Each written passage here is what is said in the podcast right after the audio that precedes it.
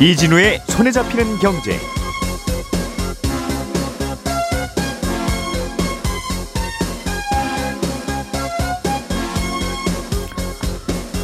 안녕하십니까, 이진우입니다. 앞으로 식당이나 마트에서 술을 더 싸게 살 수 있게 될지도 모르겠습니다. 지금까지는 식당 주인이 소주를 사올 때 한 병에 1,000원에 사왔으면 식당에서는 손님에게 팔 때 무조건 그 1,000원보다는 비싸게 팔아야 한다는 규제가 있었는데 정부가 이 규제를 풀기로 했답니다. 주가 연계증권 ELS라는 금융상품은 주가 지수에 따라서 손익이 결정이 되는데요. 2년 전에 한 은행에서 판매된 홍콩 H지수 ELS에서 40억 원대의 원금 손실이 발생했습니다. 미국이 중국으로 가는 반도체 수출 규제를 더 강화할 거라는 얘기가 나오고 있습니다. 이 규제가 돌고 돌아서 우리나라 반도체 장비 업체들에게도 영향을 줄 텐데 어떤 의미가 있을지 알아보겠습니다. 오늘은 이 세 가지 뉴스를 좀 더 자세하게 들여다보죠. 8월 2일 수요일 손에 잡히는 경제 바로 시작합니다. 우리가 알던 사실 그 너머를 날카롭게 들여다봅니다. 평일 아침 7시 5분 김종배의 시선집중.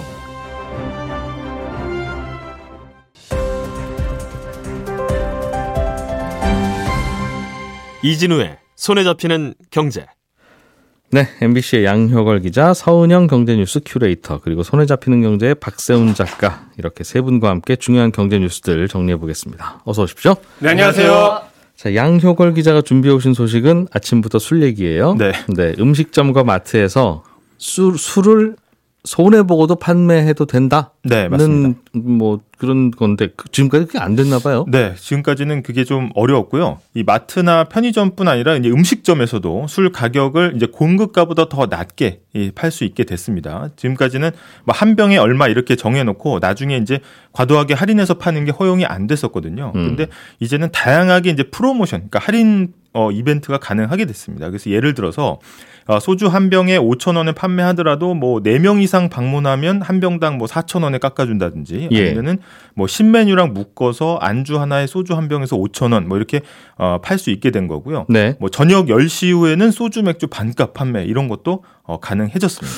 생각해보니까 그런 이벤트는 없었던 것 같은데 지금까지. 네. 왜 없었을까 생각해보면 무슨 규제가 있어서 이런 건 안 됐던 겁니까? 맞습니다. 그래서 정부가 이제 최근에 국세청 고시에 대한 해석을 바꾸면서 이게 이제 가능하게 된 건데요. 네. 국세청 고시 중에 주류 거래질서 확립에 관한 명령위임 고시 제2조 제3항이 어떻게 돼 있냐면요. 구입 가격보다 낮은 가격으로 주류를 판매할 수 없음이라고 나와 있습니다. 예. 그러니까 음식점에서도 만약에 소주 한 병에 1,500원, 맥주를 2,000원에 받아왔다고 하면 도매상으로부터 이 가격보다 싸게 판매할 수가 없었던 겁니다. 그랬다가는 국세청 고시 위반이 됐던 거고, 근데 이제 국세청에서 이걸 앞으로 어떻게 해석하기로 했냐면 소비자를 대상으로 구입가보다 낮은 가격 할인 판매가 가능하다 이렇게 해석하고, 다만 경쟁자를 배제하기 위한 염가 판매, 그다음에 할인해서 팔고 나서 손해본 걸 공급업체나 거래처에 떠넘기는 행위만 아니면 다 된다 이렇게 이제 바꾼 겁니다. 이상한 규제가 있었네요. 네. 그러니까 네. 내가 얼마의 물건 팔지는 장사하는 분이 결정하는 거고, 네. 가끔씩은 손해보고도 파는 거고, 네. 또 일부러 그렇게 해서 손님을 또 모을 수도 있는 거고. 네. 그게 뭐 크게 나쁜 일인가? 이걸 왜 규제하고 있었죠? 일단 이 협회 측하고 이제 국세청 쪽에 알아보니까요. 이런 제도가 생긴 게 역사적인 배경이 좀 있었습니다. 그 원인을 한 세 가지 정도로 정리를 해볼 수가 있는데, 첫 번째로 국민 보건상 이유입니다. 그러니까 술이라는 게 과거에는 담배와 함께 국민 건강을 해치는 품목으로 분류가 됐거든요. 예. 이걸 보건관리 품목이라고 불렀는데, 이런 관리 품목이 지나치게 싼 값에 많이 소비되면 사회적으로 바람직하지 않다 이렇게 판단하고 강하게 규제했던 겁니다.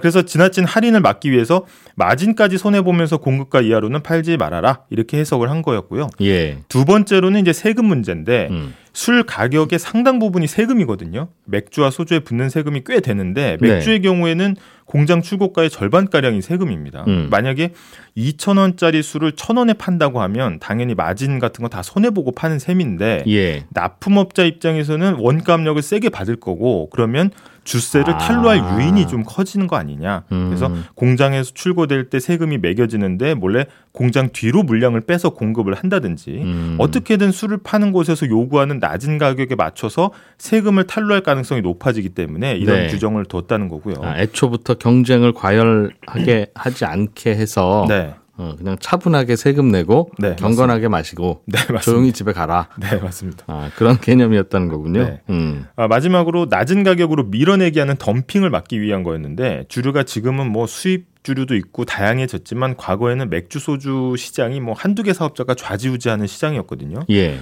근데 이게 서로 많이 납품하면서 시장 점유율 싸움을 치열하게 했었습니다. 그래서 일단 사람들이 자기 브랜드를 많이 마시도록 하는 게 중요했기 때문에 음식점이나 술집에서 싸게 팔도록 하고 그 손해를 메워주는 형태로 영업을 했었거든요. 2,000원짜리 소주인데 오늘은 한 병에 500원에 파세요. 네, 맞습니다. 그럼 저희가 병당 1,500원 저희가 그냥 저희 돈으로 메워드리겠습니다. 그렇죠. 보상을 해주는 거죠. 아, 식당 사장님한테 그렇게 마케팅하는 소주업체 있을 수 있으니 이게 만약에 아까 말씀하신 것처럼 A 맥주는 막 1,000원에 팔고 B 맥주는 2,000원에 팔면 사람들이 다 A 맥주만 마시다 보면 자연스럽게 B 맥주가 유통망에서 퇴출되면서 A 맥주의 시장 지배력이 강해지는데 이런 불공정 경쟁을 막기 위해서 이런 고시를 뒀다. 이게 이 설명입니다.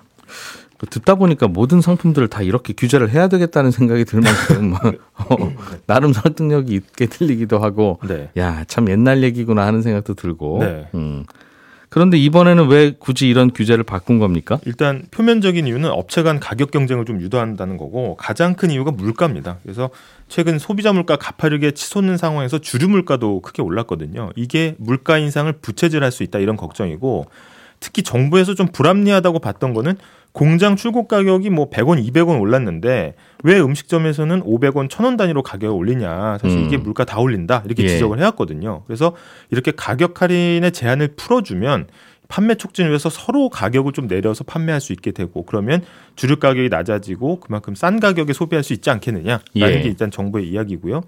아까 말씀 잠깐 하셨지만 뭐 국민 보건상의 이유라든지 뭐 너무 싸게 팔면 술 너무 많이 마시지 않겠느냐 하는 걱정. 그다음에 뭐 공장 뒤로 빼서 뭐 세금 탈루 등 이런 거는 사실 현재 상황에서는 크게 걱정할 건 아니라는 거고 당시 시대상하고도 지금은 좀 많이 달라졌다는 겁니다. 그래서 공장 출고 과정이나 유통 과정이 과거 수십 년 전에 비교하면 굉장히 투명해졌고요.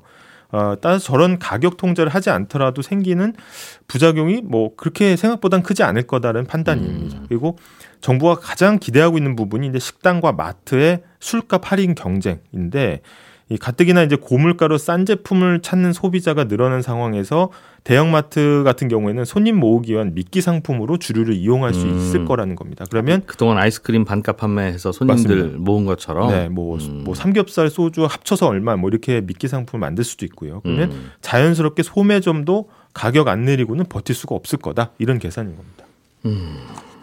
내려갈까요? 결국은 음식점의 소주값 좀 내려보자는 게 취지였다는 의미인데 결국은 약간 회의적인 시각이 많은데요. 이미 대부분 식당에서 구입 가격의 상당 부분에 마진을 붙여서 팔고 있거든요. 그런데 이거를 다 포기하면서까지 주류를 팔겠냐. 그다음에 소주를 한 병당 5,000원에서 6,000원 판매하는 자영업자들이 사실은 이미 이제 술 판매하는 게 단순히 술 한 병 가격이 아니고 자리값이요, 자리값. 네, 인건비, 전기료, 가스료 다 들어가는 거거든요. 그래서 이게 다 반영되는 값이기 때문에 내려갈 수 있는 폭이 작을 수밖에 없다. 그리고 술값을 내려도 안주값 올리면 어차피 마찬가지 아니냐. 그래서 이제 조산모사에 그칠 거다 이런 비판적인 시각도 있습니다. 또 이게 이제 현재는 소매상이 도매상으로부터 술을 받아다가 파는 구조인데 이번 조치는 사실 공장 출고가하고는 전혀 상관이 없거든요. 그러면 소매상이 도매상으로부터 이제 싸게 받아와야 사실은 이게 유지가 되는 거라서 이게 쉽겠느냐라는 반론도 있습니다. 아무튼 별 의미 없는 규제 하나는 풀렸다는 생각은 드네요. 예전에 술에 대해서는 또 우리가 수십 년 전 얘기했습니다만 이런 걱정을 하고 있었다 우리가. 자, 박 작가님, 미국이 중국의 반도체 산업이 크는 걸 막으려고 요즘 이런저런 견제를 많이 하고 있는데 다른 나라들한테 중국으로 반도체 장비도 팔지 말고 반도체 그 자체도 수출하지 말고 그런 정책을 펴고 있어서 중국에서는 요즘 세탁기 하나 만들려고 해도 반도체 없어서 이런저런 고민을 한다는 얘기도 들렸는데 이게 좀 효과가 있었나 봐요? 그렇습니다. 특히 이 뉴스는요. 뒤에 가서 설명을 다시 드리겠지만 돌고 돌아서 우리나라 반도체 장비 업체들한테도 영향을 주는 뉴스라서 제가 들고 온 소식인데 예. 일단 어제 나온 보도를 보니까요. 중국의 올해 상반기 반도체 수입액이 전년 동기 대비로 약 22% 그리고 반도체 제조 장비 수입액은 약 23% 줄었습니다. 그러니까 타격이 꽤 큰 거죠. 한 예로 중국의 한 서버 제조사 같은 경우에는요. AI 서버에 들어가는 반도체가 공급이 안 되는 바람에 올해 상반기 매출이 한 30% 정도 타격을 받을 거다 이렇게 얘기를 하기도 했거든요. 반도체가 없어서 완제품도 못 만들고. 그렇습니다. 못 만드니까 매출이 안 나오고. 그렇죠. 전 세계적으로 지금 반도체 수요가 좀 줄기도 했고 중국 경제가 요즘 어렵기도 하니까 수입이 준 것도 있겠습니다만 어느 정도는 미국 정부의 수출 규제가 효과가 있었다라는 게 중론입니다. 코로나 때 우리나라 자동차 잘 못 만들었던 전성뭉치 네. 공급 안 돼서. 그렇습니다. 그런 상황과 중국에서 비슷한 일이 벌어지고 있다는 건데. 네. 그래서 안 그래도 그래서 첨단 반도체는 원래 본인들이 스스로 만들어 보겠다는 게 중국의 목표였잖아요. 그렇죠. 반도체 굴기라고 하죠. 좀 답답하겠어요. 중국 입장에서는. 아무래도 답답하죠. 그런데 또 중국이 어떻게 반격을 하고 있냐면요. 미국이 지금 첨단 반도체를 못 만들게 막고 있으니까 대신에 구형 반도체를 대량으로 만드는 식으로 반격을 하고 있어요. 예. 구형 반도체는 어디에 쓰이냐면 대표적인 게 작년하고 재작년에 공급 대란이 일어났던 차량용 반도체. 네. 그게 구형 반도체입니다. 그리고 가전제품이랑 스마트폰, 미사일 레이더 같은 군사 장비에도 들어가는 핵심 부품이 또 구형 반도체예요. 네. 미국이 중국으로 가는 수출을 막고 있는 건 성능이 매우 좋은 예를 들면 챗 GPT 같은 거 만드는 데 들어가는 첨단 반도체고요. 그걸 만드는 장비들인데 구형 반도체는 지금 수출 통제를 잘 안 하고 있거든요. 네. 그러니까 이제 중국 정부가 보조금 줘가면서 구형 반도체 만드는 공장을 여러 개 세우고 있고 장비 수입해서 대량으로 만드는 겁니다. 2026년까지 구형 반도체 만드는 공장을 26개 정도 지을 예정인데 미국의 이 구형 반도체 공장이 16개 정도 되니까 훨씬 더 많이 짓는 거죠. 중국은 구형 반도체 공장을 많이 지어서 뭘 좀 해보려고 이러는 거예요? 이걸 엄청 많이 만들어서요. 네. 엄청 싼 가격에 판 후에 그걸로 시장을 장악하려는 걸로 해석이 됩니다. 예전에 태양광 시장에서 중국이 했던 전략이 그거였거든요. 태양광 발전용 패널을 초저가로 팔아서 경쟁자들 전부 다 물리치고 그 시장을 장악했던 것처럼 구형 반도체 시장도 그렇게 하려고 하는 거 아니냐라는 겁니다. 근데 중국 기업들이 만약에 구형 반도체 시장을 장악하게 되면 미국이나 유럽 기업들은 중국 의존도가 올라갈 수밖에 없는 거죠. 그러니까 미국이 첨단 반도체 못 만들어 팔게 하고 중국으로 못 가게 하면 네. 중국이 미사일도 만들기 어렵고 이런저런 불편함은 있으나 네. 그럼 구형 반도체를 중국이 다 장악한 후에 미국으로 안 팔면 네. 너희 어디 세탁기 냉장고 못 만들어봐라. 그렇습니다. 그게 아마 더 불편할걸? 그렇죠. 이런 생각을 한다는 거군요. 그렇게 장군멍군 하고 있는 겁니다. 오, 신경 쓰이겠어요, 미국도? 미국도 이걸 막아야 되는데 마침 어제 또 관련 보도가 나오긴 했거든요. 그런데 이런 내용입니다. 미국하고 유럽연합이 중국의 구형 반도체 생산 확대를 우려하며 이걸 억제하기 위한 방법을 모색하고 있다. 새로운 전략을 모색하고 있다. 예. 이 정도가 다예요. 그러니까 앞으로 어떤 대응책이 나올지 또 나오긴 할지 두고 봐야겠습니다만 우리 입장에서는요. 미국이 중국의 구형 반도체 쪽도 규제를 강화하게 되면 우리나라 반도체 장비 업계에도 영향을 줄 수 있다는 게 걱정인데 우리나라 반도체 장비 업체들이 중국에 수출하는 제품들은 주로 최첨단 공정하고는 다소 거리가 있는 범용 제품들이에요. 네. 그동안 그러니까 미국 규제 밖에 있었거든요. 근데 만약에 미국이 규제를 확대해서 구형 반도체 쪽도 규제를 하고 나서면 그래서 혹시라도 장비 수출을 규제한다면 피해가 생길 수도 있습니다. 그렇군요. 우리나라 반도체 업체들 중에는 구형 반도체 만드는 회사들도 좀 있는데. 있죠. 그런 회사들은 수혜를 받을 수도 있겠어요? 그럴 수도 있습니다. 중국이 다 못 만들면 네. 다른 곳에서 만들어 팔아야 될 테니까. 네. 자, 서은영 큐레이터께서 준비해 오신 소식. 2년 전에 은행에서 판매한 ELS 상품에서 40%에 가까운 원금 손실이 발생했다는 얘기군요. 네. ELS가 뭔지부터 좀 설명을 해주시고 어떤 사건인지도 좀 전해주시고. 네. 그 주가 연계 증권이라고 하는데요. ELS라고 부릅니다. 네. 이 ELS라는 건 특정 종목의 주가나 주가 지수가 급락하지만 않으면 미리 정한 수익률만큼 원금과 이자를 받는 상품인데요. 네. 쉽게 말하면 삼성전자, 테슬라 같은 종목의 주가 흐름도 연동할 수 있고 아니면 코스피나 미국 S&P 지수 같은 흐름을 두고 지금보다 오를지 떨어질지 내기를 한번 해볼까? 이렇게 베팅할 수 있는 상품입니다. 예를 들면. 네. 그래서 가령 오늘 코스피가 2600인데 3년 안에 설마 1300 밑으로 떨어지겠어? 그러니까, 반토막만 안 나면. 반토막 안 날 것 같다. 그럼 오늘 내가 얼마를 투자할 테니까 앞으로 3년 뒤에 코스피가 50% 밑으로만 떨어져 있지 않으면 저한테 연 7% 이자로 원리금을 주세요. 라고 하는 겁니다. 이렇게 네. 투자를 하는 거고요. 그러면 49%까지 하락해도 약속한 원리금을 받을 수 있는 거죠. 이런 상품을 코스피를 기초자산으로 한 ELS라고 하는 겁니다. 그럼 연 7% 정도를 받는 게 성공하는 거죠, 그죠? 그렇죠.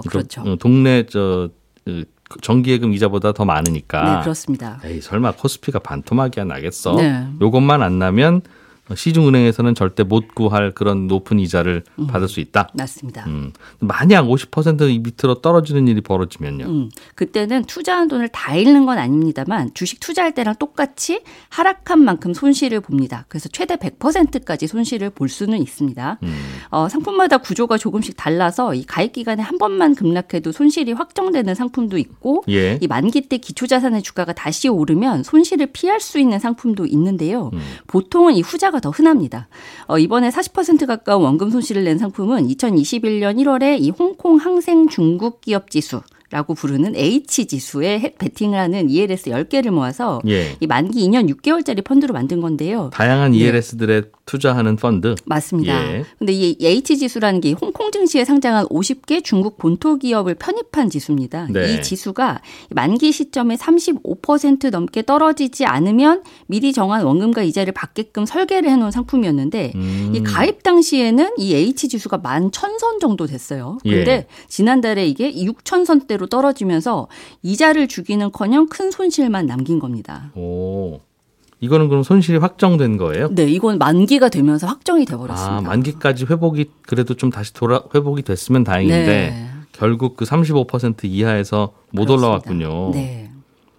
와, 이거 뭐 설마 이런 일 있겠어? 한 네. 후에 좀 은행 이자보다 조금 더 짭짤하게 받으시려고 했던 분들은 네. 원금의 40%가 날아가면 이거 굉장히 당황스러우실 텐데. 기가 막히죠. 사실 예금 이자보다 조금 더 벌 생각으로 투자를 한 건데 예. 반토막 가까이 이제 손실을 본 거니까. 근데 뭐 상품이 원래 이런 건지는 알고 하셨을 테니까 네. 뭐 항의하기는 좀 모호하긴 합니다만 이게 은행에서 팔리는 상품이라서 어찌 은행이 이렇게 위험한 걸 갖다 팔았대요 하는 반론은 좀 있겠어요? 네, 그럴 수 있습니다. 이게 보통 사람들이 ELS를 많이 찾을 때는 이제 주가가 많이 올랐을 때입니다. 그러니까 예. 아까 ELS가 일종의 내기라고 말씀을 드렸잖아요. 주가가 계속 오를 것 같으면 당연히 ELS가 아니라 주식이나 펀드에 투자를 하겠죠. 그런데 이 주가가 앞으로 크게 오를 것 같 지는 않은데 그렇다고 급락은 안 할 것 같아. 그러니까 박스권 흐름, 뭐 횡보장이 예상된다. 이럴 때 대한 투자로 ELS에 베팅을 하는 거거든요. 네. 근데 은행 이자보다는 많이 주는데 주가가 좀 떨어져도 급락만 하지 않으면 정해진 이자를 주니까 그래도 비교적 안전한 상품이다라고 생각을 하는 거고 역시 은행도 이런 개념으로 판매를 하는 겁니다. 네. 그런데 주가가 우리 예상을 벗어나서 이제 급락을 하면 이 상품이 아주 얄미운 게요. 수익률은 많이 줘봐야 7, 8%. 그나마 이제 테슬라, 애플 같은 종목을 기초자산으로 해야 그나마 10%대 수익률을 주는데 손실 볼 때는 이렇게 40, 50% 이상 손해를 보는 거죠. 그래서 어떤 분들은 ELS라는 상품이 이게 말씀하신 대로 성공해봐야 한 7, 8%. 그렇습니다. 실패하면 물론 확률이 낮을 수는 있으나 네. 뭐 이렇게 막 반토막씩 나는 걸 이걸 왜 하냐. 네. 원래 재테크나 투자는 실패해도 크게 손해는 안 보고 그렇죠. 네. 혹시 성공하면 굉장히 큰 이익을 볼 수 있는 그런 거 찾아서 하는 건데 이건 완전히 거꾸로 상품이네. 네. 뭐 그런 얘기도 하시는 것 같기도 하고. 근데 이런 상품하고 비슷한 상품들이 많이 팔렸다면서요? 네, 문제는 이제 시중은행판 홍콩 H지수 관련 ELS 중에 내년 만기인 상품 투자금만 13조 원이 넘고요. 은행증권 통틀어서 아직 원리금 상환하지 않은 이 H지수 관련 ELS 잔액도 20조 원 정도 된다는 겁니다. H지수가 반토막만 안 나면 얼마 이자 드릴게요 네, 하는 것들이 이렇게 많이 팔렸는데 아직 만기가 안 돼서 그렇지 만기 되면 계속 오늘 같은 뉴스 나올 수 있다는 거군요. 네, 그렇습니다. 그러니까 이게 ELS가 참 아이러니한 게 아까도 말씀드렸지만 주가가 많이 올랐을 때 많이 팔리고 찾는 손님도 많다고 말씀을 드렸잖아요. 그러니까 다시 얘기하면 H지수가 많이 올랐을 때 많이 팔았다는 얘기입니다. 그러니까 2021년 상반기에 이제 이 상품이 굉장히 많이 팔렸는데 예. 이게 보통 증권사들이 코스피 200 지수로 ELS를 많이 만드는데 이것만 넣으면 수익률이 이제 조금 예상보다 너무 약하니까 은행 이자보다 좀 높은 수익률로 좀 매력적인 상품으로 포장을 하려면 예. H지수가 좀 필요한 거예요. H지수를 같이 넣으면 기대 수익률이 훨씬 높아지거든요. 그래서 이제 이걸 같이 넣어가지고 상품을 많이 판매를 했던 건데 2021년 1월을 기준으로 보면 과거 10년간 H지수가 8,000 밑으로 떨어진 적이 단 한 번도 없었습니다. 그러니까 네. 그 당시에 이제 확률적으로 봤을 때는 손해를 볼 가능성이 거의 없네라고 판단을 할 수밖에 없었을 거예요. 그래서 당시 이제 증권사는 물론 시중은행에서도 홍콩 H 지수 움직임에 따라서 수익률이 결정되는 ELS 그리고 또 이 ELS를 담은 펀드, 신탁 이런 거를 굉장히 많이 팔았는데 예. 보통 ELS는 3년 만기니까 내년 초부터 이 상품들이 대거 만기를 맞게 된 겁니다.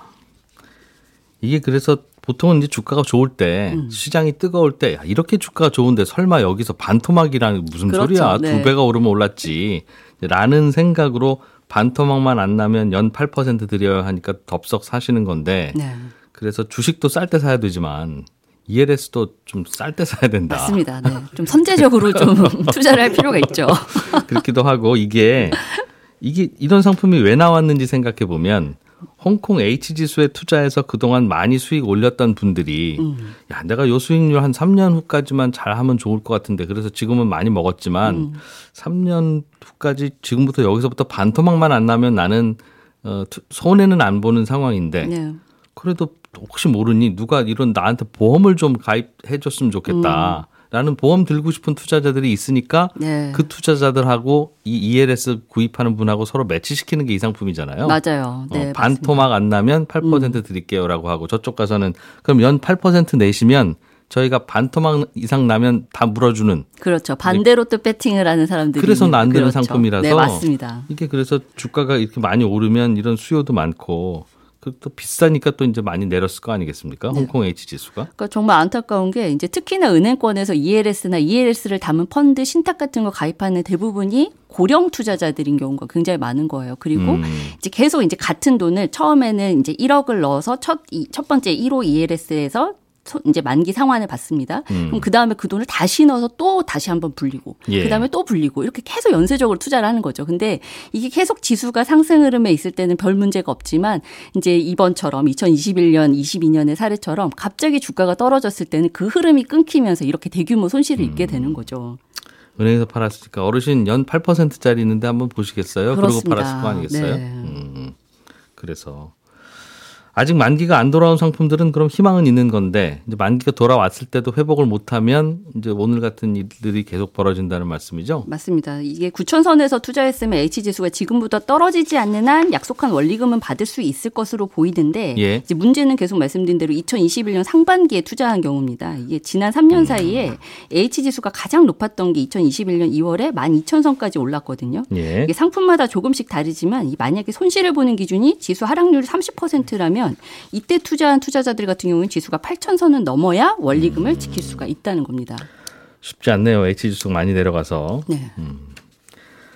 마지막으로 하나만 더 보죠. 박 작가님. 네. 우리나라 무역 수지가 네. 몇 년 전만 해도 당연히 흑자지 뭐 이렇게 생각해서 보지도 않았던 뉴스인데 네. 요즘에는 막 흑자 적자 왔다 갔다 해서 매달 긴장돼요. 그렇습니다. 7월 무역 수지는 흑자로 나왔네요. 예, 6월에 이어서 두 달째 흑자를 기록했는데요. 수출은 예. 503억 달러, 수입은 487억 달러로 16억 달러 흑자입니다. 근데 수출이 잘 돼서 흑자를 기록했다기보다는 수입이 많이 줄어서 흑자가 난 겁니다. 원유 가격 좀 내려서? 그렇습니다. 예. 수출은 1년 전보다 16% 넘게 줄면서 10개월 연속 마이너스 흐름을 이어갔는데요. 그러니 흑자라고 해도 걱정이 다소 되긴 합니다.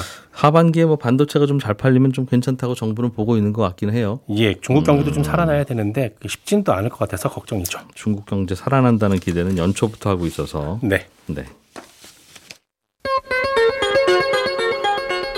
예, 저희는 또 내일 아침에 8시 30분에 모여서 재미있는 경제 뉴스들 더 재미있게 전해드리겠습니다. 이진우였습니다. 고맙습니다.